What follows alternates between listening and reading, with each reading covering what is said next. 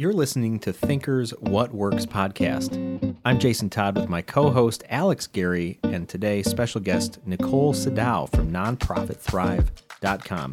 You'll hear why not for profits need to embrace a digital strategy, how they can utilize data to make more informed decisions, and a brilliant marketing tactic. But first, the sound check. What is our what is our bleeping policy? Our bleeping policy? Yeah.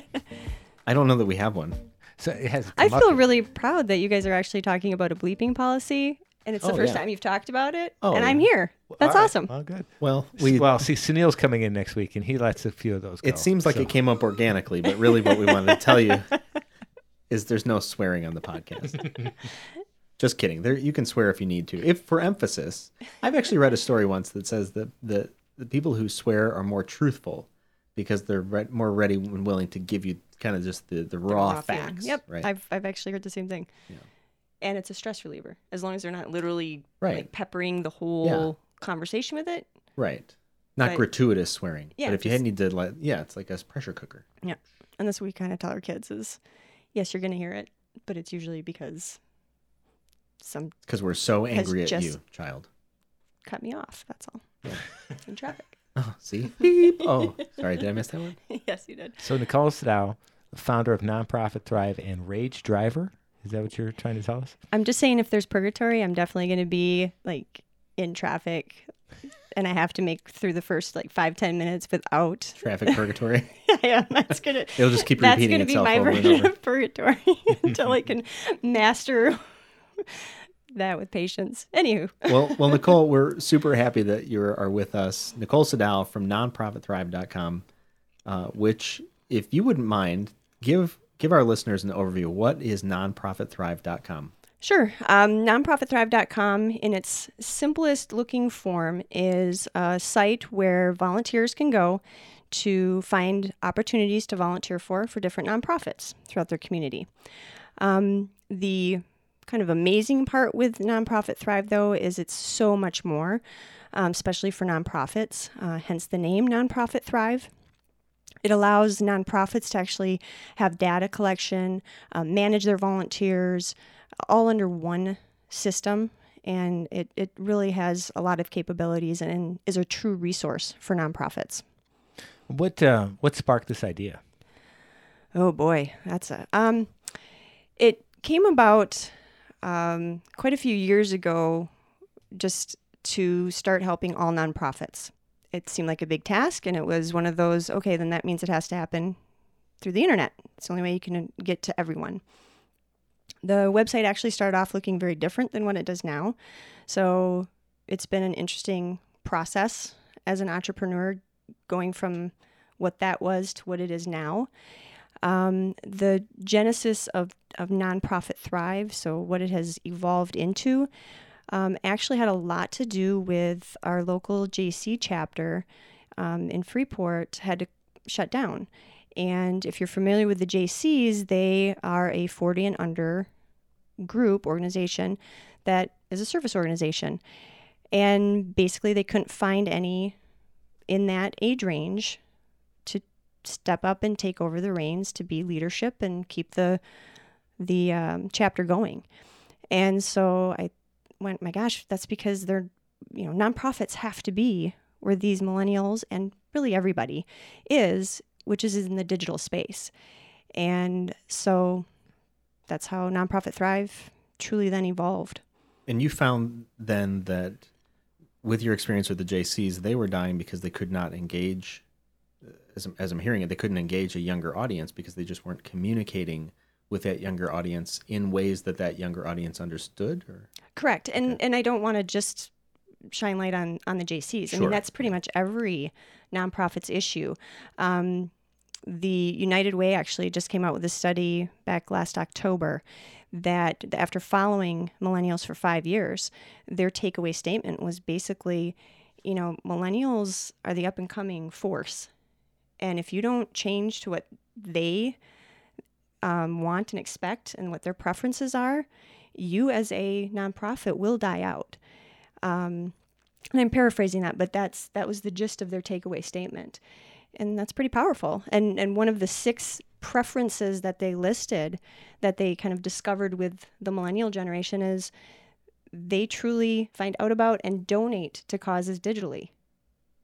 Period. Like So they find out So- about the causes they are interested in essentially only digitally now? Is that is that the trend that was that was Wow. the takeaway statement from or one of the the six listed items for the preferences of millennials Mm-hmm. was that was and they donate both of them And we were not only discover but donate i think that's even a huge takeaway Right. Yeah, and that that was that was one thing I wanted to get to. So we were talking earlier, I think, uh, before our before our, our recording, that people's tendency or preferences towards towards donating are towards donating to things that are more specific rather than just kind of a broad general fund type of donation. They want to they want to see a specific opportunity that they can donate to that makes a difference, uh, you know, in in their community. Is that is that what you're saying as well? yep yep That's concerning, I guess, if you're a United Way person, which for years has been kind of an umbrella organization. Give to us, and we'll make the decision.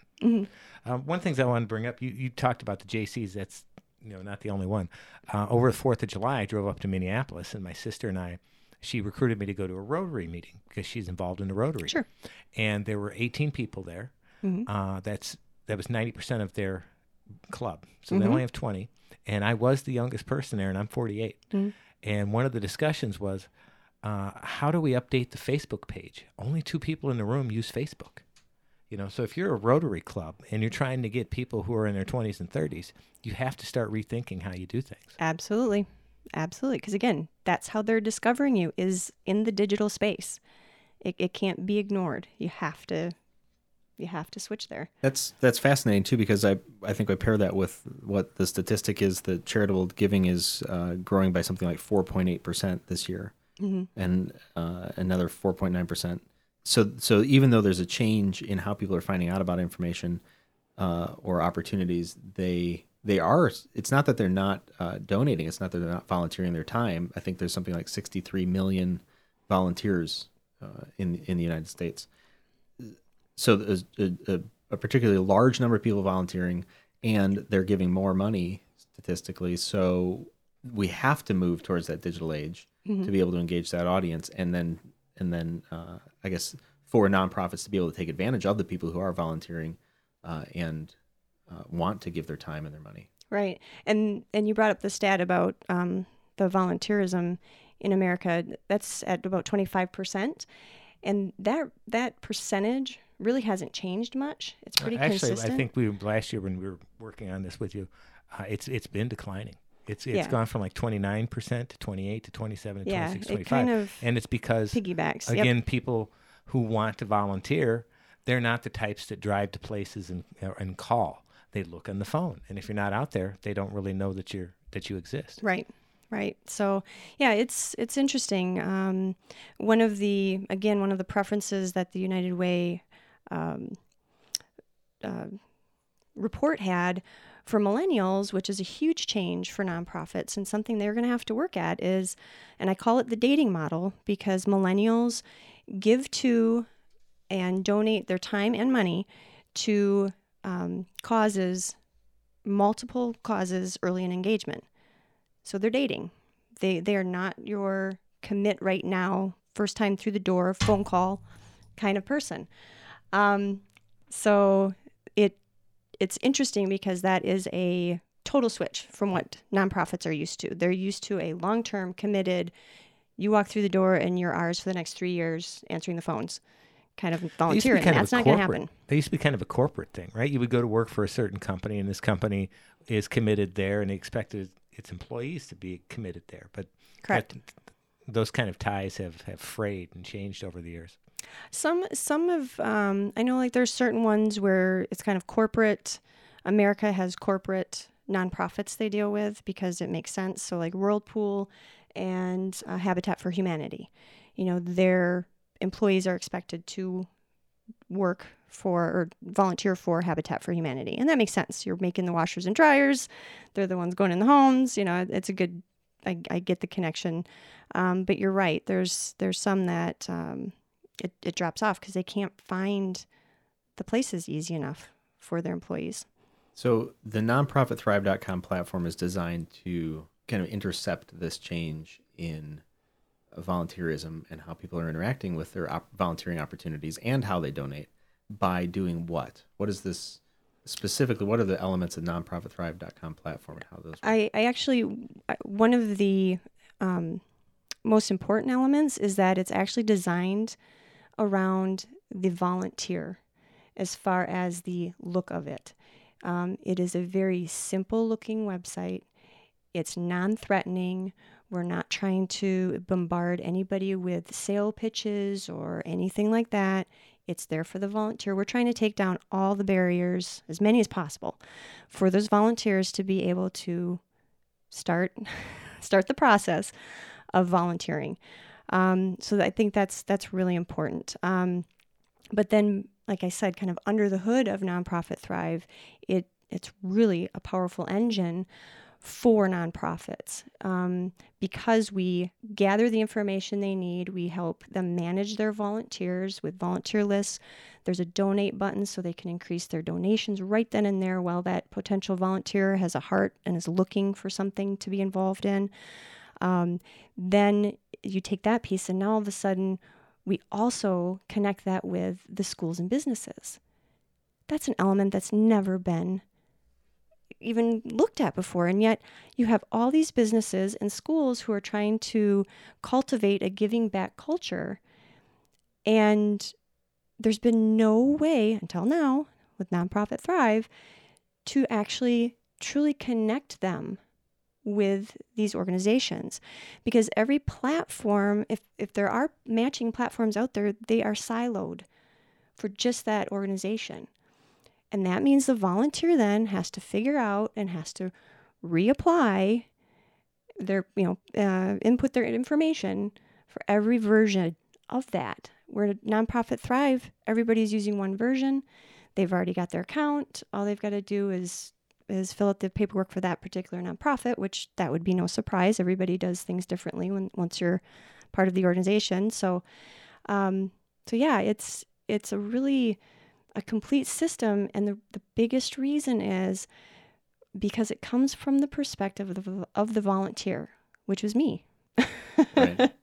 So you built this platform really for yourself and how you interact with uh, nonprofits, and along with the trends that you've been seeing in how nonprofits uh, acquire their volunteers and how their volunteers donate. And then you also mentioned this this element of of kind of maybe a change in how nonprofits are managing their volunteers and the information that they need to have. Yeah, I think, you know, any a nonprofit is a designated nonprofit just because of tax codes. That doesn't mean they don't need to bring in some money. They have to in order to continue their mission, in order to pay their staff. So they still need to be able to function like a business in the sense of having good data to make good decisions for the future so that there is a future. um, so, Nonprofit Thrive uh, helps them collect this data. Like, for example, um, once people start donating on Nonprofit Thrive and they get their list, they can start sorting that, that data to see the trends. Is this person volunteering as well as donating, what is the percentage of our volunteers that donate or don't donate?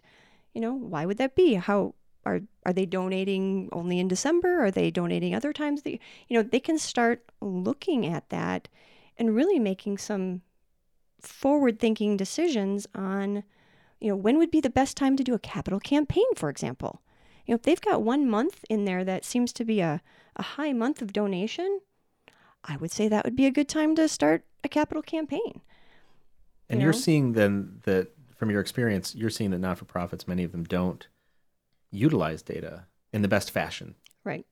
from my experience with nonprofits, and I've been on a few boards, um, they do use data, but it takes forever, and a staffer has to compile it because it's usually in paper or in a computer where you got to run a report. I mean, one of the statistics we were looking at was uh, 71% of nonprofit nonprofit professionals cite staff shortage as a mm-hmm. challenge in the face of planning a new digital strategy. With your yep. system, it's push button. Right. Exactly. Exactly. So, and for that's again part of the passion behind Nonprofit Thrive is I really want nonprofits to stop having to do the minutia. it's not that they don't have good intentions. It's not that they don't know they need the data. It's they don't have the staff or they're just dealing with so much other things that sometimes just getting to their own mission is hard to do. You know, they're trying to just keep the doors open.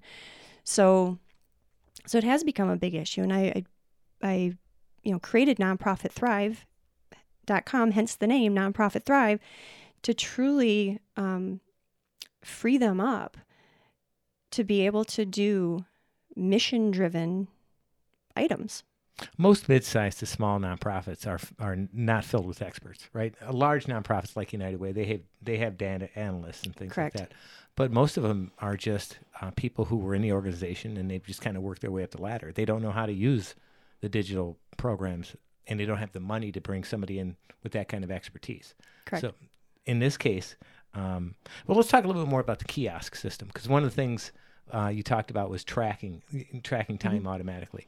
So how does that work and how does that help? Sure. So the kiosk is actually, um, we call it a kiosk mode um, because the platform has the ability to go into a mode where it replaces a paper sign in. So instead of somebody having to actually take that piece of paper, do the data entry, figure out where it goes, then figure out where it goes from there. Right. um, what Nonprofit Thrive does is the volunteer just signs in using their phone number because they've got their account. If they don't, it just prompts them to quickly do an account. And once the event is done, because it's already in the system, the hours are instantly recorded to that nonprofit's dashboard. So they can start using that data to the volunteers' dashboard. So if they want it for their records. And then if there is a um, third party, that school or business, that wants to have those hours because again they're they're requiring them, um, those hours can actually be sent directly to them as well. So there is no more trying to hunt down any hours and calling, you know, six months after the fact. And again, a nonprofit dealing with the minutia of trying to find that piece of paper. Right. We were at the food bank um, now several months ago. We were at the food bank, and one of the sign-in processes there was on a, t- a pad of paper. You write down your name and you write down your phone number, and that proves that you were there. And then and then they take all that information and enter it by hand into, and I'm assuming an Excel spreadsheet from what I saw. Uh, and then information is derived from that, of which then they get their reporting. So you're saying that your platform then eliminates all of that paperwork shuffling back and forth and the time consuming process of uh, of running your own reports Correct. okay Yep. Gotcha. Yep. And because it's instant, you're not waiting for somebody to do that data entry. Right? You Yeah. you know, you again, it's, you know, a business, a school. You know, if somebody did their hours and it was a week before graduation, they've got those numbers right away.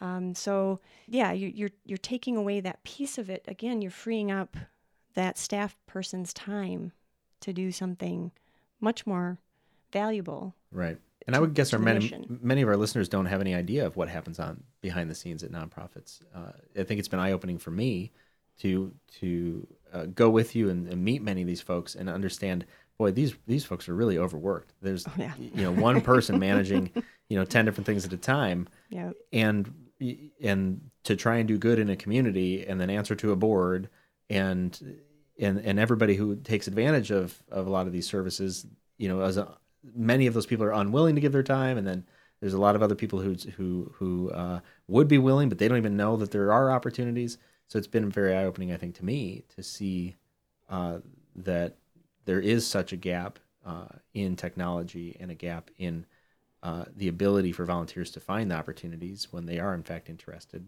and then um, the necessity of having a system that manages, uh, reduces the workload and manages a lot of this volunteering uh, for for the directors. I think that's been great. So this is not something that you stumbled upon. I mean, this. You, you, what what what happened here? You woke up one day and you're like, "Here's how all these things are going to connect." Of uh, And course. this is an amazing thing, and you wrote it all down. How That what- is the entrepreneur story right there. right? So our podcast is always is about what works, uh, and you know, and then and by then by definition, what doesn't work. So tell us what from your experience, what what works? What are the elements? What are the key things in your in in your journey? What's kept you going? Uh, and then maybe on on the flip side of that, if there, anything comes to mind, you know, what's what have been the challenges? What hasn't worked? So, I I'm actually a chiropractor by degree, and my husband and I own our own chiropractic office. So this really was, and for my situation, was me stepping out on faith. I felt a calling that this was something I needed to do, and I had no idea what it looked like. So I just kept taking a step. It's the analogy, you know, how do you eat the elephant, right? All that. The picture, the vision that I have for Nonprofit Thrive is ginormous. So I have to just keep taking a step and be patient with it. Otherwise, right. I wouldn't probably keep going because it, but I know it's there. Like I, I see it. So, so you see firmly. This, you see a completed vision in your head. You Absolutely. see how it all comes together. You, it, you know, and our, our listeners don't have luxury of seeing you now, but you can you can feel it. you can feel it in your soul, can't yeah. you? Oh yeah. Okay. Yeah, absolutely. And and what's interesting the the first version of the site had a different name and the whole thing. It's not that I didn't feel it then. I just I knew it wasn't quite right, and yet I still knew I needed to keep going to to find that peace. Um, I'll never forget. I was talking to a gentleman, and I always I give my joke that God doesn't read resumes after I say that I'm a chiropractor by degree, because you know I usually get a good smile or a smirk out of it. And the gentleman that I was talking to, and I truly was at a point where I'm like, I don't know if I am supposed to keep going. And the gentleman turned to me, looked me square in my eyes, and said, God has you exactly where you're supposed to be. You're supposed to be right here, right now, doing this. And it, it was one of those, had anyone else said that to me, I would have been like, oh, thanks. But here's a gentleman I didn't know other than his name and what he did, because I'd met him once before. And it's like, all right, let's do this. So, so, so connect them that. How does that, how does that work, work in your mind and your experience? How does you being in, in the right place where exactly where you need to be, uh, how does that work with things that are working and maybe when things aren't working? How do you process that and move through it? Because I know it's a process, it's all good, even when things don't work. It's it's truly all good because I know it's a process. Again, I see the big vision. So whatever I need to do along the way and the bumps and bruises that come along with that, it's going to get me to that vision. So I'm cool. Do you have any specific examples of something that that you feel has really worked, it, firing on all cylinders, and then and then maybe a specific example of the opposite of that when it's you feel like you're walking through the valley of shadow of death. Ooh, Ooh you got me on the spot with that one. Um, it's it's the the quietness. That's that's when it gets. That's when you get nervous as an entrepreneur. How's the, how so? Well, because you don't know yet. Like everybody's a no if you never ask the question. So when you ask the question and they haven't given you the the answer yet, that's when you're kind of the pins and needles and like, come on, come on, come on. And then you got to realize they've got other things to do themselves. right. um, you know, this is my life, my dream, my vision. Um, and you're, it sounds like you're talking specifically when you go to talk to people about the platform. Yeah. And back comes nothing. Yeah. And you're just holding out there, yep. wait, waiting on something out of your control. Here I am. Yep. Right. Yep. That that's that's the hardest part. But in all honesty, it also then teaches just patience. Like this isn't a race. This is a process. Everything is being done in a timely fashion, whether I think so or not. well, the interesting challenge you face, it's like the chicken or the egg. I mean, if, if you open a if I open a retail business, I have decided on what my project product is. I open the doors. It's my job to go find customers, mm. right? In your case, you're trying to build two audiences simultaneously. Yep. I mean, Facebook didn't even do that. They just opened it up and you start talking to each other.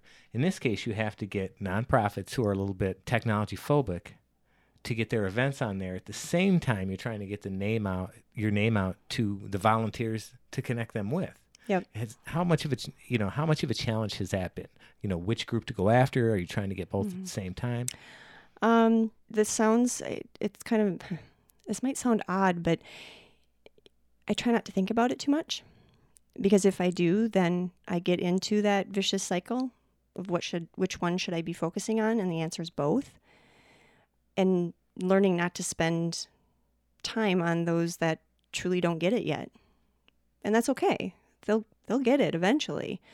But I can't so I talk to both groups. Somebody's going to come along and they have um, to to bring it to the surface, but I, I don't necessarily target one or the other because they both do have to come along at the same time. And I make sure I focus on the ones that truly are interested, truly get it, and truly want, whether it's the nonprofit, truly wants the, you know their nonprofit to stay around for a few more years, and or the volunteer groups, you know, the schools, etc., that are truly honest about their giving back culture, that they want to have that easy platform for their population to utilize.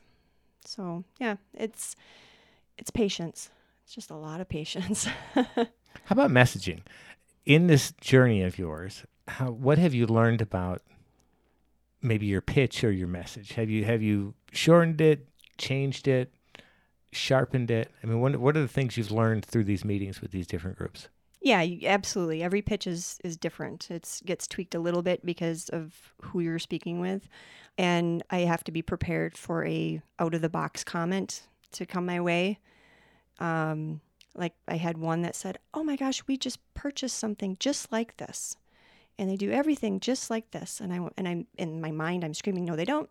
No, they don't! I'm telling you, they don't, because you haven't seen the rest of the pitch yet. I'm telling you, they don't." and so I let her talk, and I said, "Okay, I said, so I asked about the tracking and she told me how. And I said, well, we do ours a little bit differently. So you might want to just bear with me. So we get to that point and I could see her eyes get really big and I could see just her body language, probably a little upset they'd purchased anything. And um, especially when I said it's free. And uh, so that that's where my pitches, you know, it's like I scream in my head a lot and I pray my face doesn't show it. so, which then becomes your task. Then it sounds to uh, continue with the message, push push through some of the barriers um, by either lowering them or or communicating more clearly what your value proposition is. Right, right, yeah, and it's interesting too because I'm going.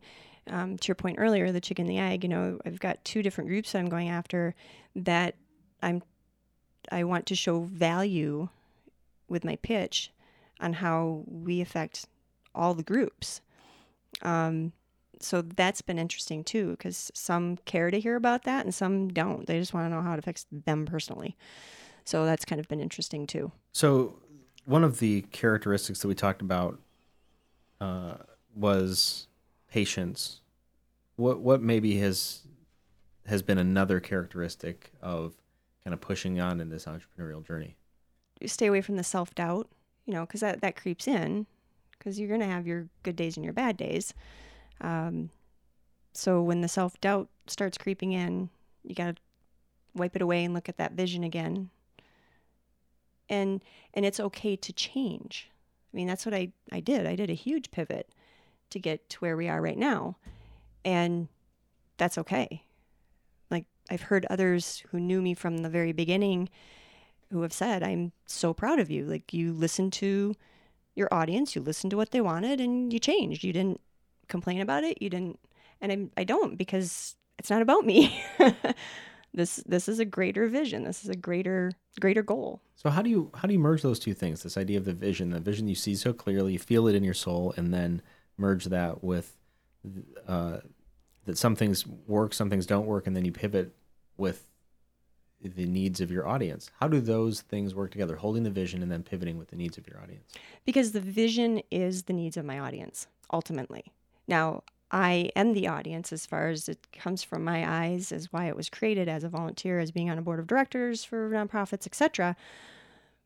But I certainly don't know all the ins and outs of every nonprofit or every volunteer need and all that. So I absolutely want to hear from all those entities on what their needs are. So that's how, honestly, that's probably the easiest part because it is all about them. So the vision can sustain itself really easily because of that. Let's talk a little bit about the fun of being an entrepreneur because it's a totally different thing than what you were doing before. Yeah. Uh, one of our favorite little things is the pen. Yeah, tell us about that pen. No, This- I don't want to tell anybody about the pen. The pen is awesome. Well, give us. Give, you kidding me? well, then can't don't give tell us away about the pen. Secrets, jeepers. um, when I've gone to different events where I've been a vendor, you know, and I've I've been the the person at vendor shows where you're walking by really fast because you don't want to talk to the vendors. So I came up with a little shtick to make them come over to my table, and it was the "Did you get your coffee scented pen?" And they, I mean, they they were laser focused to walk by me until those words hit their brain, and then it was my. I'm sorry, what? My what? So it's quite a phenomenon. So yeah, they came over and got at least to introduce them to nonprofit Thrive, and and most of the people were so happy I called them over for a coffee scented pen. Yeah, it's been quite the door opener for you. Yeah, because they really were like, man, I, I wondered what you did. So what I'd like to do is I'd like to make a recommendation to our audience that if they want to know anything about coffee scented pens and how they can use those to their advantage, they should probably contact you. Absolutely. All right. So Nicole, what would you say to yourself, looking back on the handful of years you've been doing this nonprofitthrive.com thing? Uh, what would what would knowing what you know now? What would you say to yourself if you were first starting out? If you could talk to that person, I wouldn't want to. why is that? because the process of of learning it has gotten me here. If I went back and said anything to myself, I might have screwed it up. I, I'm good. The goods and bad, like I'm good. It's been a great experience. So, yeah, no, I wouldn't. I'd shut myself up. Well, on that note, saying nothing to your former self Saying nothing. because you're good. We'd like to thank you for being on this podcast. Uh, it's always a pleasure to, to see you. Always a pleasure to hear from you. Uh, learn more about your life and where you're headed. Thanks, uh, Nicole and nonprofitthrive.com. Thank you for having me. I appreciate it. That was Thinkers What Works podcast.